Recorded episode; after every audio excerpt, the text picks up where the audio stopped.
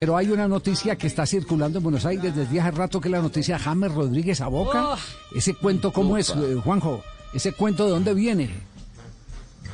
A ver, viene de que Boca quiere irrumpir fuerte en el mercado. Hay dos nombres apuntados y cuando le cuente el otro, además de James Rodríguez, que es Arturo Vidal, van a entender que eh, la obsesión de Boca por ganar la séptima Copa Libertadores, sabe Riquelme para que, para que se haga posible necesita apostar y muy fuerte. Bueno, eh, no tiene el dinero que puede ganar James Rodríguez en Qatar o que podrían pagarle si, si va a algún equipo europeo, pero sí tiene el operativo seducción que habitualmente utiliza James Rodríguez. Se comunica con los futbolistas, les cuenta que los quiere el plantel, que el objetivo es ganar la Libertadores, que entrar en la historia de Boca es una gloria que queda para toda la vida y por ese camino Boca va, detrás de sus dos grandes objetivos. Desde que Riquelme se hizo cargo de la vicepresidencia de Boca, él siempre quiso que Boca juegue con enlace.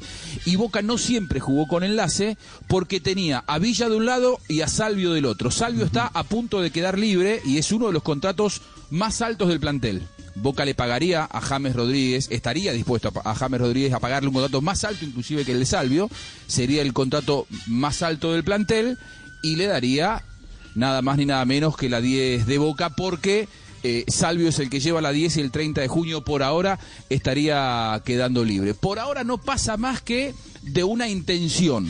Negociaciones firmes no ha habido. Es decir, sí que hubo una comunicación, sí que hubo un llamado, sí que se le expresaron las ganas de que se ponga la camiseta de Boca, ahora dependerá de James Rodríguez. ¿no? Ya, ¿Y Vidal, de, de Vidal se sabe si con Vidal si hay eh, cercanía o no? Como Javi, perdón, se, se, cortó, no escuché. Sí, le decía que sí, que de Vidal que se sabe, eh, que es la otra opción. Ah, bueno, de, de, Vidal, Vidal tiene oferta de Flamengo. Flamengo puede pagarle a, a Vidal mucho más de lo que puede pagarle Boca. Oh, o sea, bueno. Boca no está en condiciones de pagarle eh, el contrato que tiene Flamengo, porque Flamengo tiene mucho más poder económico que Boca. El fútbol brasileño hoy paga dos y tres veces más que eh, los clubes argentinos. Por lo tanto, si Vidal quiere ganar un contrato con Sí, sí, sí, sí. En, en, Flamengo los jugadores, Marina lo sabe mejor que yo, pero ganan no al nivel del Real Madrid, pero sí al nivel de un segundo escalón en el fútbol español. Es decir, Flamengo puede pagar un contrato europeo, Boca no. Eh, pero le está ofreciendo eh, un muy buen contrato, al igual que a James Rodríguez. Y escuchen esta, esta, esta perla del archivo. Arturo Vidal hablando sobre la importancia de jugar en la bombonera y sobre su anhelo de, de alguna vez volver a pisar esa cancha. Boca en Argentina, los jugadores que han pasado por ahí.